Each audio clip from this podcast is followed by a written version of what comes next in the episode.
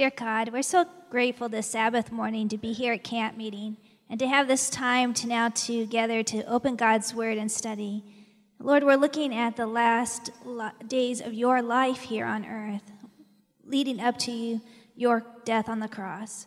Lord, as we spend this next moments focusing on your life and your death and the sacrifice that you made for us, may our hearts be warmed. May we come away with lessons that we can apply in our lives. May our love for you be greater, and may we serve you best. In Jesus' name, amen. Amen. Well, just before we launch into the lesson, I wonder, we were talking a little bit earlier, and Brother Camille was telling us about the components of Sabbath school and how this fit in with that. So, just share this briefly how we fit into the, the four components of Sabbath school here. Yeah, I think it's very important that we remember what Sabbath school is for. Like, for example, we talked about the, the glow, going into the whole world. That's really focusing on the mission, uh, or the world mission. You know, we support the missions with, with offering, and we want to see the gospel go to the whole world. Then we study the lesson. That's what we're doing today. So that's, that's reason number two why we have Sabbath school. Reason number three is fellowship. You know, we get to fellowship with our fellow believers. And then the, reason number four, this is your mic now, okay?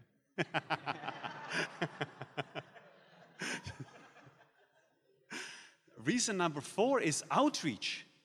You know, imagine when, when we come together in the Sabbath school class and we, I remember, you know, when I was back in Czech in the Sabbath school class and the teacher would go around like, so tell us about how did you witness for the Lord this week? Because that's one of the four reasons why we have Sabbath school. And I was sitting there like, Lord, I don't have testimony.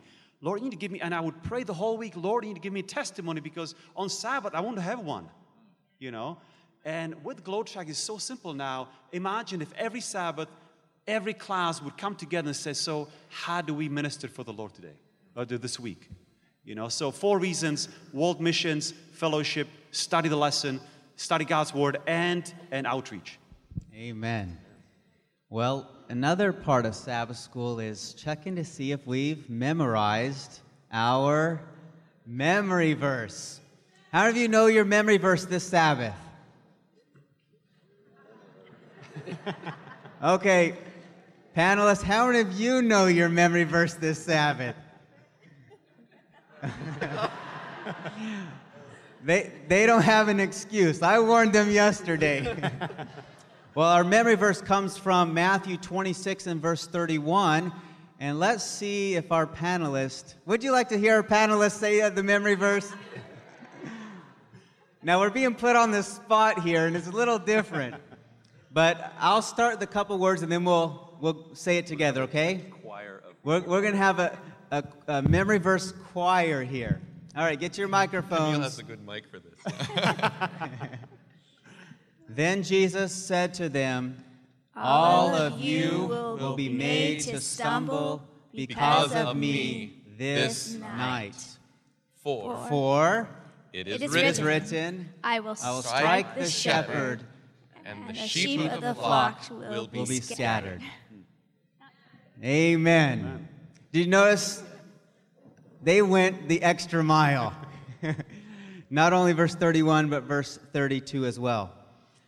But you know, when you look at this, when you look at this verse here, where Jesus is saying that the, the shepherd is going to be stricken and then all the sheep are going to scatter. I mean, this really is, we want the Lord to speak to our hearts in this because we don't want to be scattered. We know that there's a scattering that's going to come. We, we may think of that as a shaking that's going to come. And we don't want to leave the side of our Savior. And so, as we're studying our lesson today, we're going to be looking at how different characters and individuals were making decisions because the lesson brought out that God has given us freedom and free will, and we all have the opportunity to make decisions. But as we make decisions, we want to make decisions toward our Savior, decisions that lead towards heaven and not towards being scattered away from our Lord. So we're going to get into our lesson here, and as we do that, we're going to begin with the feast at Simon's house. And so, if you have your Bibles, let's go to the book of Matthew and chapter 26. Matthew chapter 26.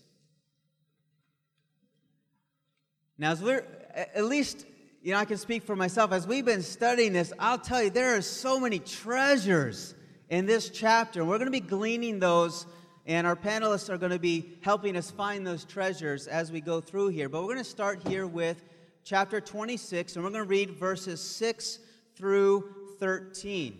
And I'm going to ask David if he will read those verses for us.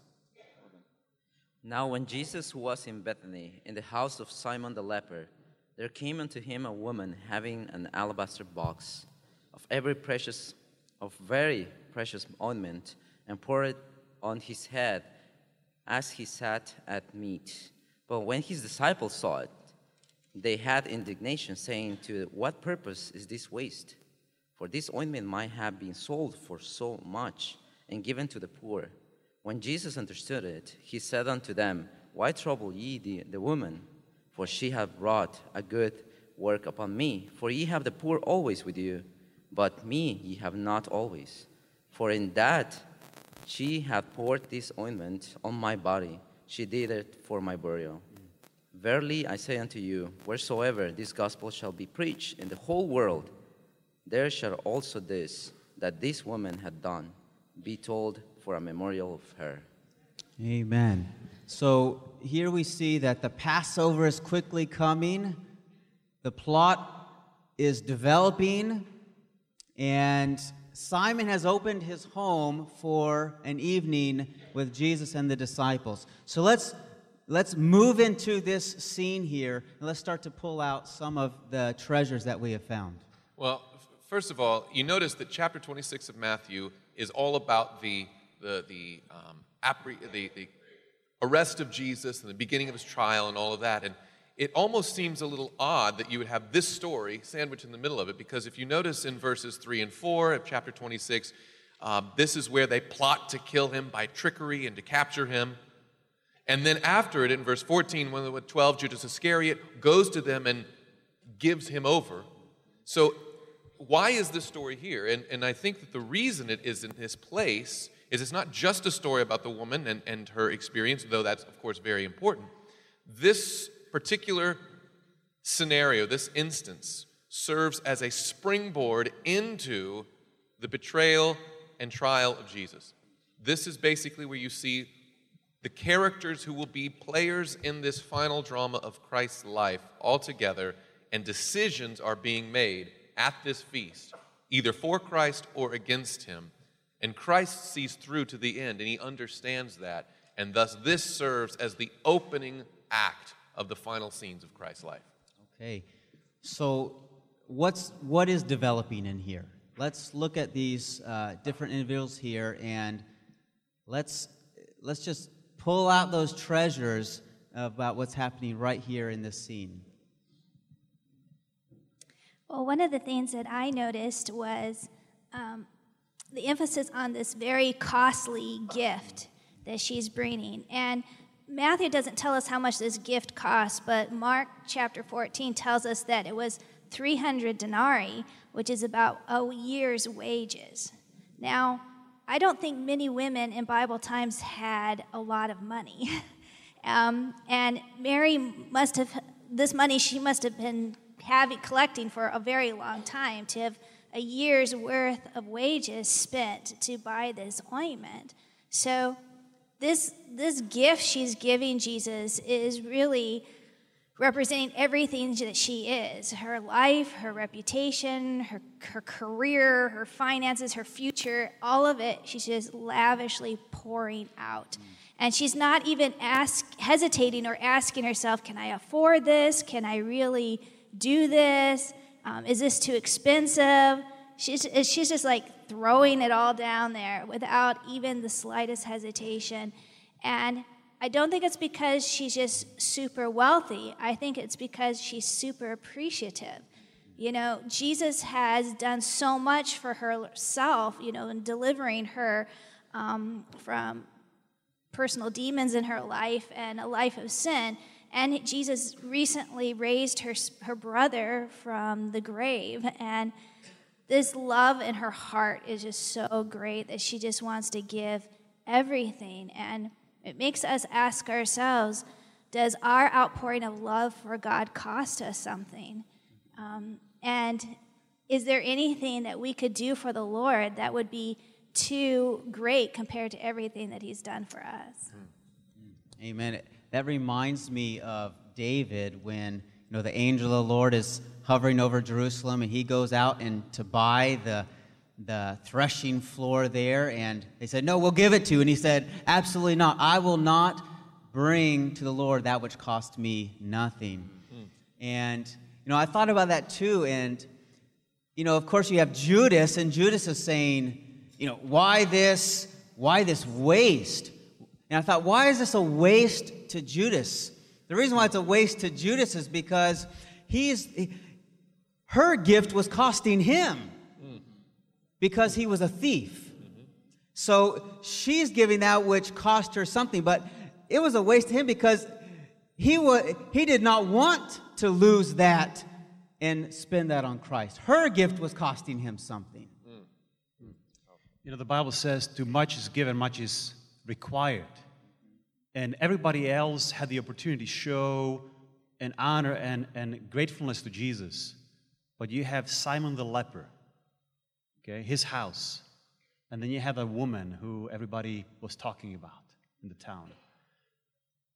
These people recognize what Jesus has done for them. And that's why they want to show the gratefulness. Somebody once said that you can sacrifice but not love, but you cannot love and not sacrifice.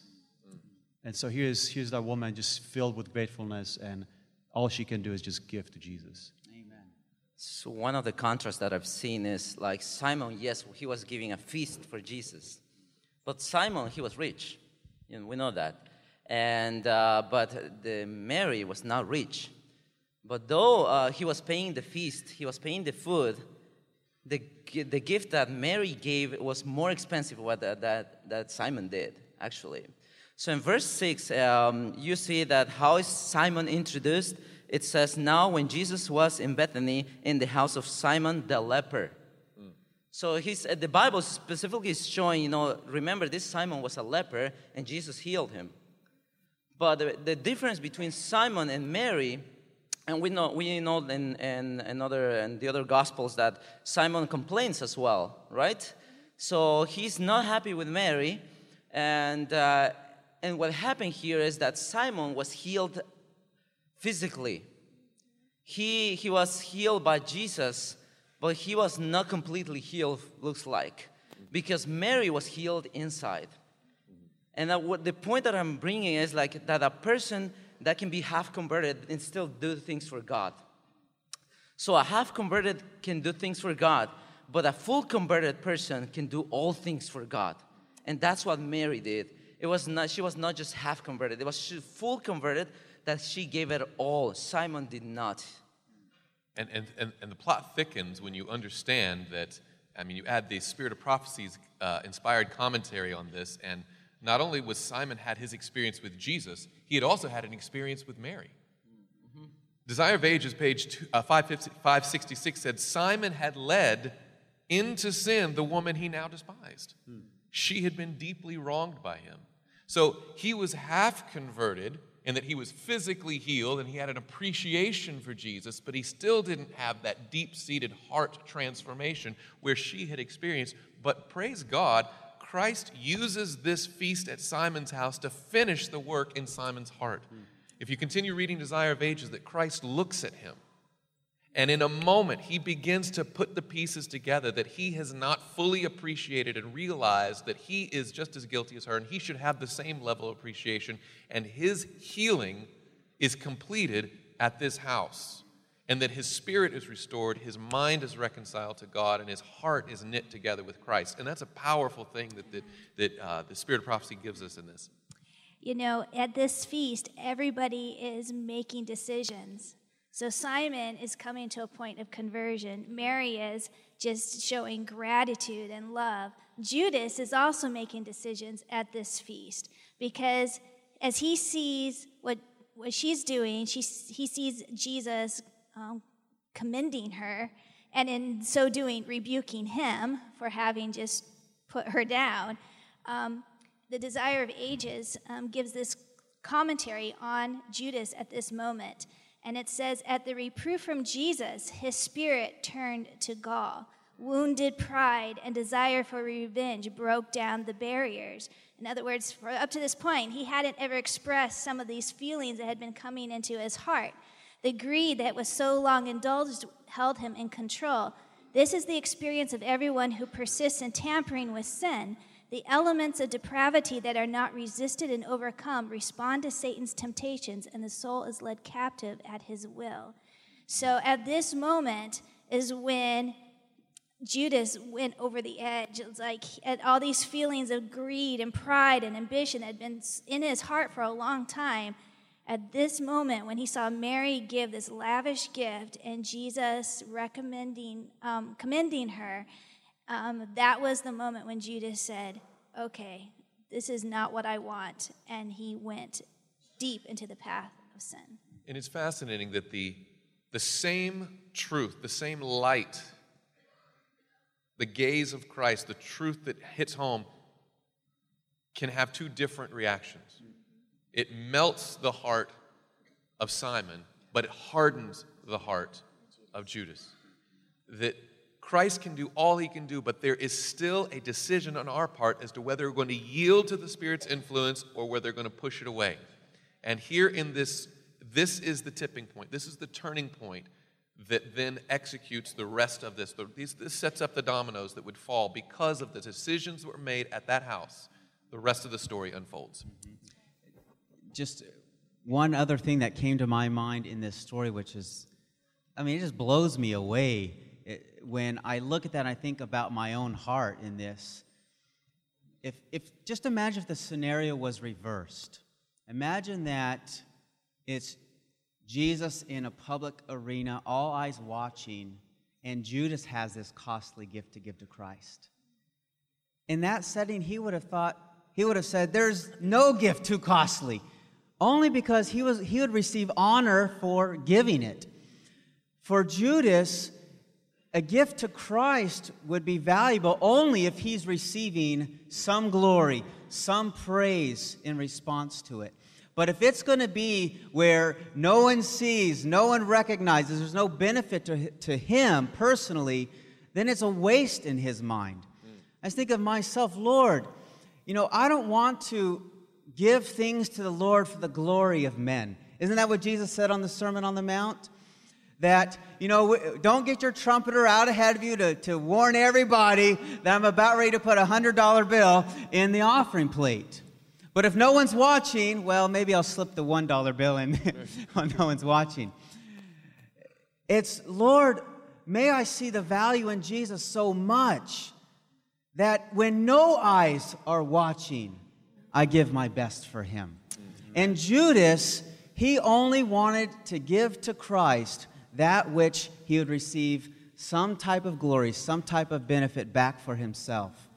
And it's just such a, a, such a different character where Mary, she came into that room hoping that no one would notice her. She came and kneeled at Jesus' feet and wanted to do this in secret, but then she breaks open the, the alabaster uh, bottle and, and everybody knows. And so I just, I just love her spirit where she wants to do for Christ because she loves him. And for her, nothing was too costly for her Savior. Last comment here, and then we're going to move on into the next part yeah. of our story. I just want to say that, you know, you see Simon, it was like uh, one of the greatest, uh, great person, uh, admire, and you see the apostles. But God chose the most sinful person in that place to teach a lesson.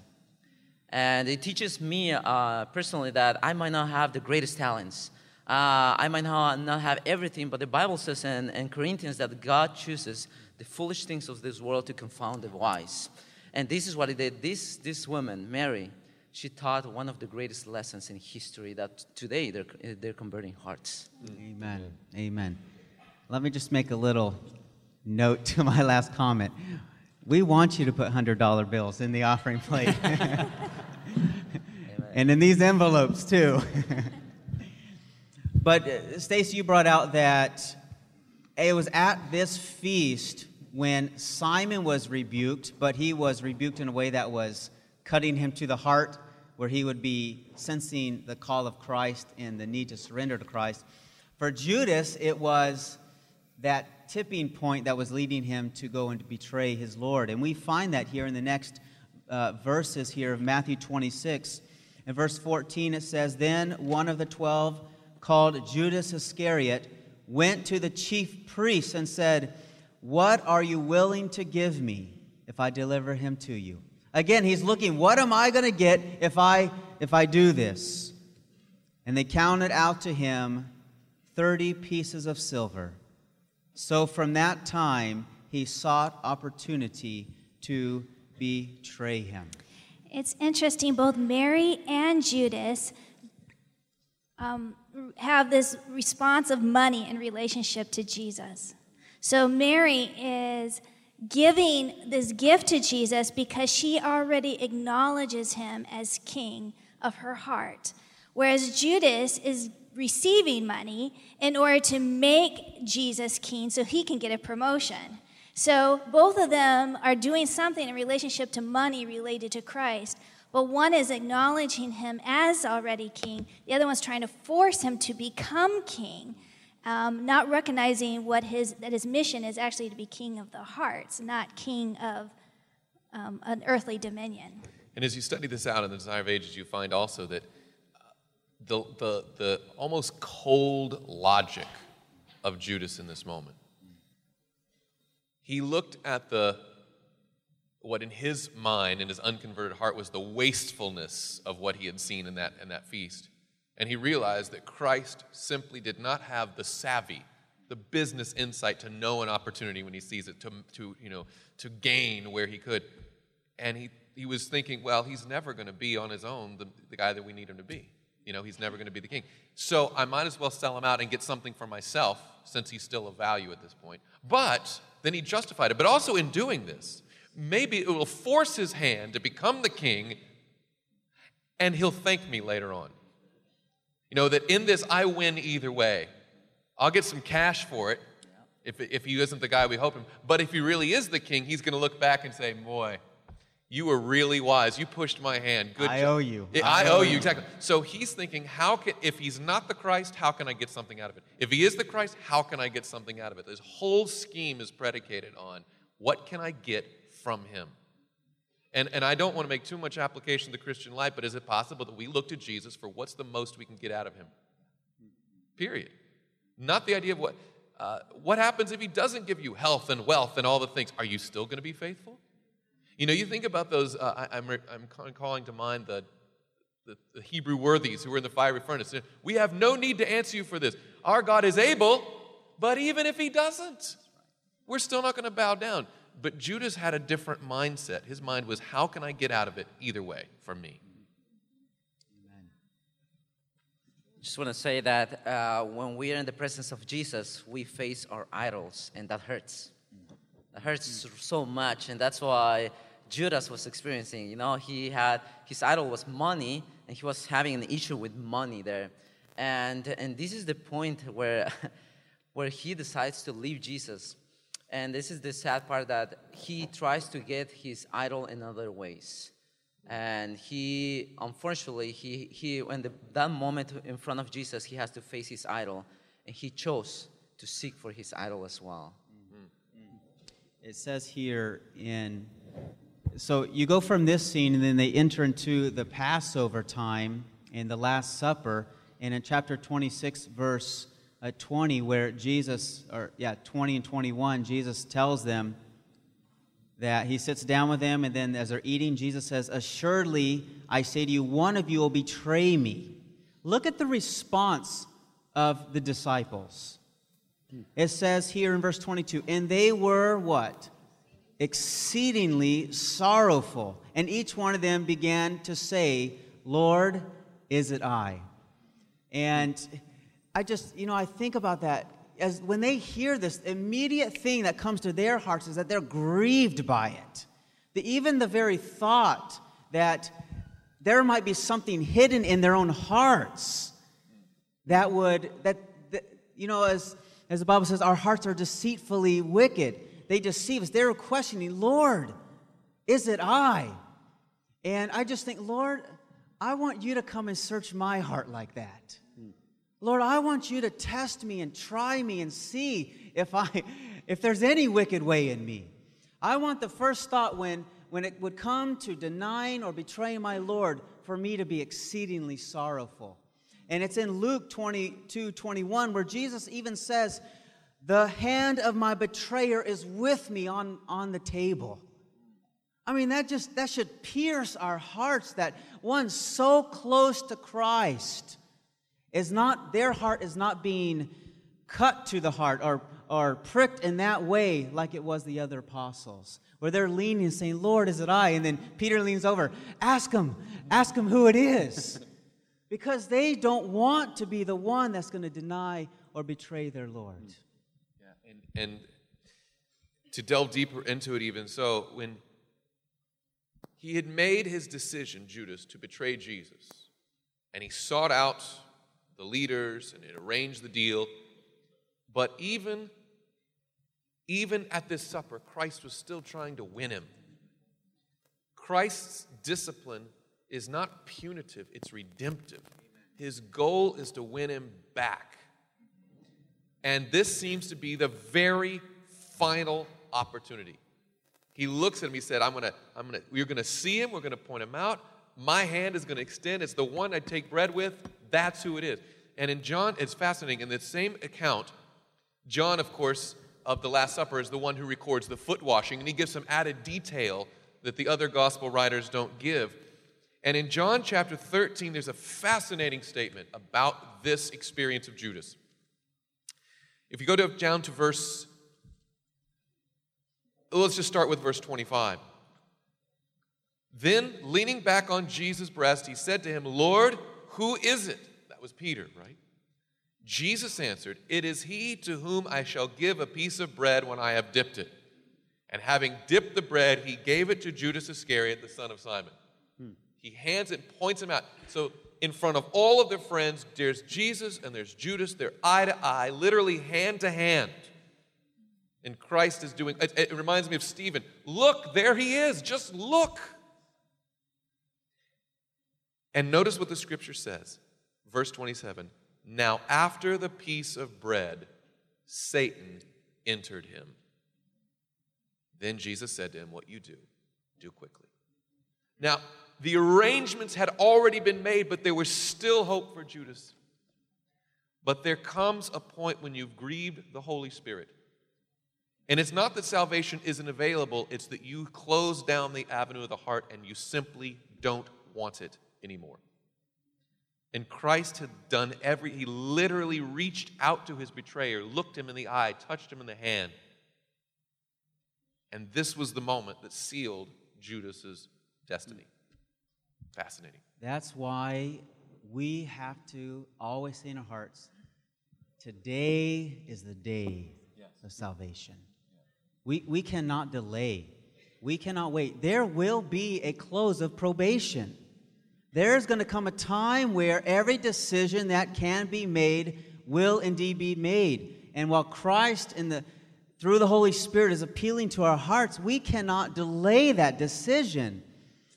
Not only for our own souls, but even think about this the influence that Christ would have on us for the work of the, uh, of the truth going to others, to our family, to our friends, and far beyond. We cannot miss that, that today is the day of opportunity. And it, Ellen White tells us that it was not until that point, when he left that room, he had crossed that boundary, never to return. You know, I, I keep thinking about giving was really the, the, the, issue that he was struggling with. You look at, you look at the woman she was a giving woman. You have Judas, who was not a giving man. And I think we should not underestimate that kind of thing. You look at Cornelius. You know, God looks at Cornelius and says there are two things that he's known for. He loves the Lord and he's a giving person. He gives. I remember having a student colport a few years ago, and she's going door to door. She's not getting books out, and, and she's like pleading with the Lord, Lord, what is it? What is it? Why you're not using me? And then he convicts her about something. You're not returning faithful tithe. She went home, paid the tithe, and boom, she began to do really well as a colporteur.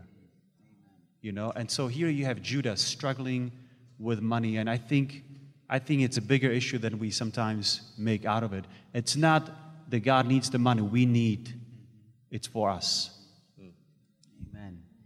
So we we see the the work that's happening in Judas's heart. And he goes out from there to finish the work of, of betrayal. And we come down to verse 31 in Matthew 26, which is our memory verse. And Jesus telling them that er- all of his disciples are going to be made to stumble because of him this night. For it is written, I will strike the shepherd, and the sheep of the flock will be scattered. But after I have been raised, I will go before you to Galilee. And notice Peter. Peter answered and said to him, Even if all are made to stumble because of you, I will never be made to stumble. Jesus said to him, Assuredly I say to you that this night, before the rooster crows, you will deny me three times.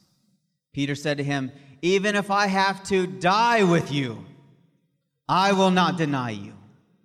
And so said not just Peter, but all the disciples. So we see Judas's betrayal, but here we see Peter. He begins to boast, and we all know the path from there. But let's trace this path in the few minutes that we have and pull out how did he go from this boast to his denial?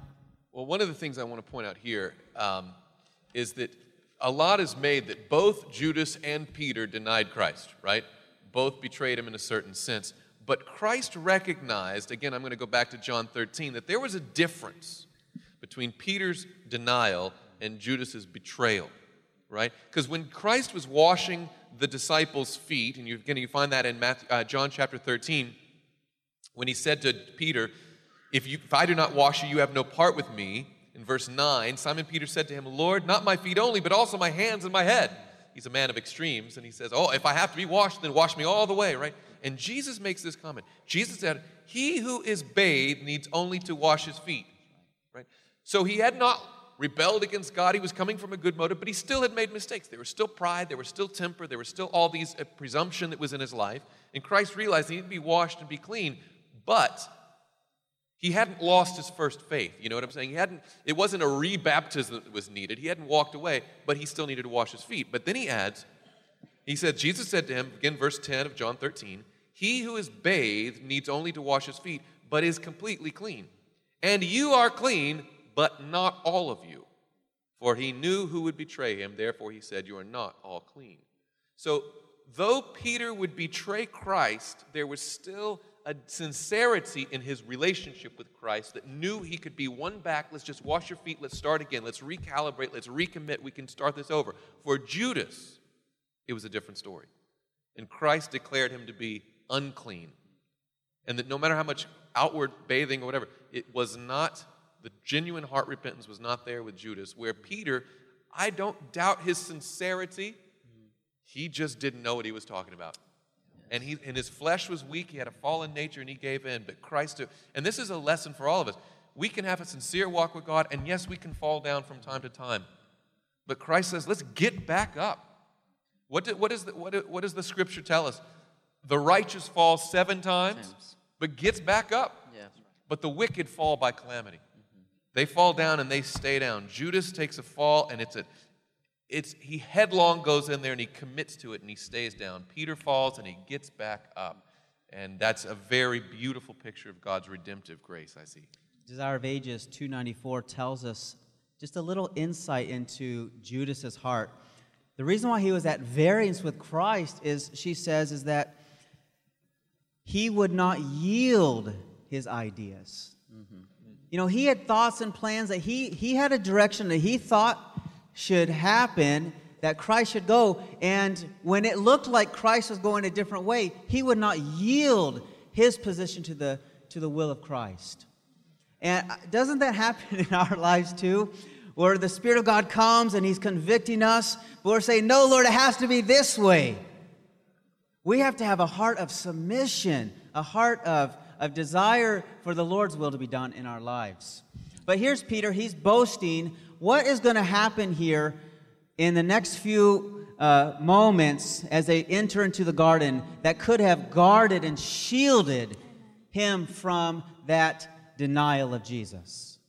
Well, um, this is the difference between Judas and Peter.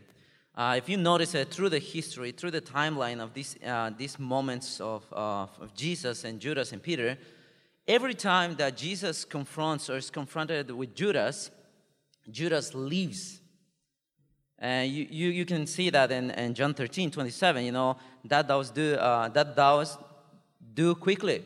So whatever you're going to do it, do it quickly. And what he does is just leaves. And even uh, in, the, in Mount of Olives, when he betrays Jesus, he also leaves. So what Peter doesn't do is leave Jesus. He struggles and he stays with Jesus. He make mistakes, but he stays with Jesus. Even when he's arrested, when Jesus is arrested, he's also following Jesus. And, uh, and the moment that he actually um, happens, when he betrays Jesus, he's totally destroyed. But the Desire of Ages says that in that moment he saw Jesus, and Jesus had an, made an eye contact with Peter, and he saw Jesus, and in his face was not condemnation, it was forgiveness. Judas did not see that face. That's why he got lost. Because in the greatest troubles that we have, sometimes we tend to leave Jesus. When we face issues, we leave Jesus. But Peter didn't do that. From the beginning, though he was he was uh, he was stubborn, he was all of this, but he was with Jesus. The first experience that he had with Jesus was when he was he did all, all these miracles, you know, in the in the fisherman. And the Bible claims, uh, the Bible shows that he goes on his feet, and Desire of Ages shows more, and it says that when he said, you know, depart from me, for I'm a sinner Desire of Ages shows that he goes and hugs Jesus' feet and he says that depart from me, I am sinner, but at the same time he's saying don't leave me, Jesus. And I, I believe they, this is the difference. When we have problems, we should cling to Jesus more than ever. And when he saw, when Jesus looked at him, Bible says he went out and wept bitterly. Where did he go? He went back to Gethsemane. Mm-hmm. To yeah. where in Gethsemane? Gethsemane, where he'd seen Jesus weeping and dropping sweats of blood, right. you know. And I think he at that point realized I could have, Jesus tried to save me from this. You know, he warned me about this. Even before Jesus told him, you know, you will deny me before the rooster crows, even prior to that, he had said to Peter um, in Luke 22 Satan has asked for you, but I have prayed for you that your faith doesn't fail. And when you're converted, when you will be converted, Peter, and when you are, strengthen your brethren. Jesus had several times warned him, and that's what he said to him here in the garden in Matthew 26 41. Watch and pray, lest you enter into temptation. The spirit indeed is willing, but the flesh is weak. He knew Peter had a willing heart. He knew that Peter really did want to die for Jesus.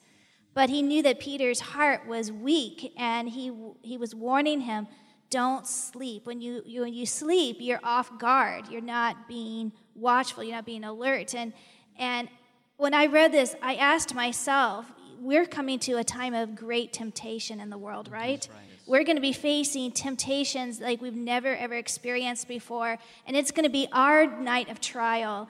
And Jesus is asking us right now watch and pray so that you don't fall into temptation. I know that you want to be faithful to me. I know that you are pledging uh, loyalty to me, but I know your heart is weak. So you must watch and pray because the time's far spent, the day's at hand. Cast off the works of darkness, put on the armor of light, you know, um, because that time. And if we don't do that preparation now, we're distracted and we're sleepy, whatever, that moment will come, the end will come, and we will have to go into it unprepared and we will we could fall like Peter did except that time there isn't maybe time to recover So it, important it is for us to learn from Peter's mistake, watch and pray now, so that we will not fall when that time of great temptation comes. Mm-hmm. Amen.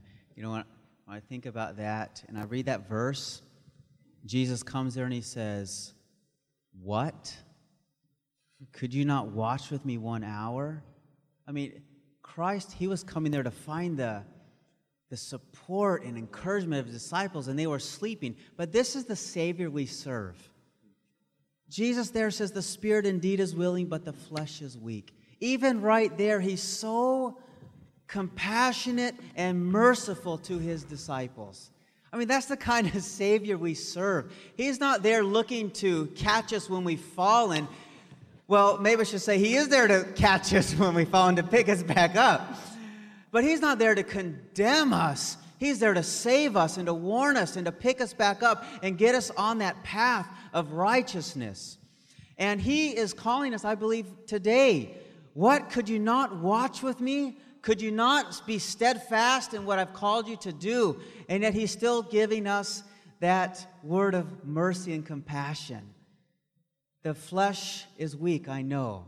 I know your spirit is willing, but through me I can help you. And Christ is calling us to get up and stay watchful and in prayer with Him. And the Desire of Ages says that the disciples, in that time, I mean, this is just fascinating to me. She says that they were, when Jesus left them and he went to go pray, Jesus was still within sight and hearing of the apostles. He was not so far away that he was hidden. They could still see and hear him pleading in behalf of the work that God had called him to do. And I just think, Lord, help us to keep our eye on Jesus, like you said, that we might be earnest and watchful and prayerful. Yeah. Last comment here, and then we're going to close. Yeah. What throughout this whole thing, as the lesson brought out, it's about decision making, our freedom of choice. And you see this thread of decision after decision, whether it's Mary to spend that money or it's Simon to throw the feast and be converted, it's Judas, it's Peter. But the quintessential decision to be made is by Jesus himself. And he knows when he goes with those disciples, when he says the spirit is willing, but the flesh is weak, he has human flesh. He knows the struggle. He's living it out in his own experience. And while others are falling away, left and right, all of his closest support is retreating, he's alone with the Father. And even the spirit of the sense of the Father's presence is going to leave him. No one is watching. No one seems to appreciate. It seems like a hopeless cause, and there's absolutely no logical reason to go forward. Yet Christ says, Not my will, but yours be done. He gives us the ultimate demonstration of godly decision making. Then, when there's no earthly reason to press forward, there's no support, you're not going to get any kudos, any reward. And Mrs. White even talks about later on the cross, he couldn't even see through the portals of the tomb. But still, he went forward because it was the right thing to do. I don't have that yet, but I want it. You know, and I don't, I, I you know, I, I hope that there's hope in that to say, Lord, I don't have it, but I want it, and I can only find it in you. And I think that he's offering that kind of steadfast resolve, that kind of uh, uh, firmness to principle that we don't have naturally. We simply don't have it, but Christ can give it to us through his strength. Well, we need to close. Let me close with this. Desire of Ages 3:11. On those choices, Jesus, she's speaking of here, he took our nature and overcame, that we, through taking his nature, might overcome. Christ made those decisions, and through him, we can make those right decisions too. Isn't that wonderful news? Amen. Let's bow our heads as we pray together. Father in heaven, thank you for such precious things that you reveal to us. Thank you for your word. Lord, please help us to hide your word in our hearts. How we want to be like Jesus, how we long to have his character reproduced within us. Lord, thank you for this time of Sabbath school. And if anything is brought from this, may it be that we want to see Jesus as the most valuable, most wonderful, most precious thing in our lives. And as we keep our eyes on Him, that He will help us as we make decisions for eternity. Bless each one here today, Lord, and thank you for this Sabbath. In Jesus' name, amen. This media was brought to you by Audioverse, a website dedicated to spreading God's Word through free sermon audio and much more. If you would like to know more about Audioverse, or if you would like to listen to more sermons, please visit www.audioverse.org.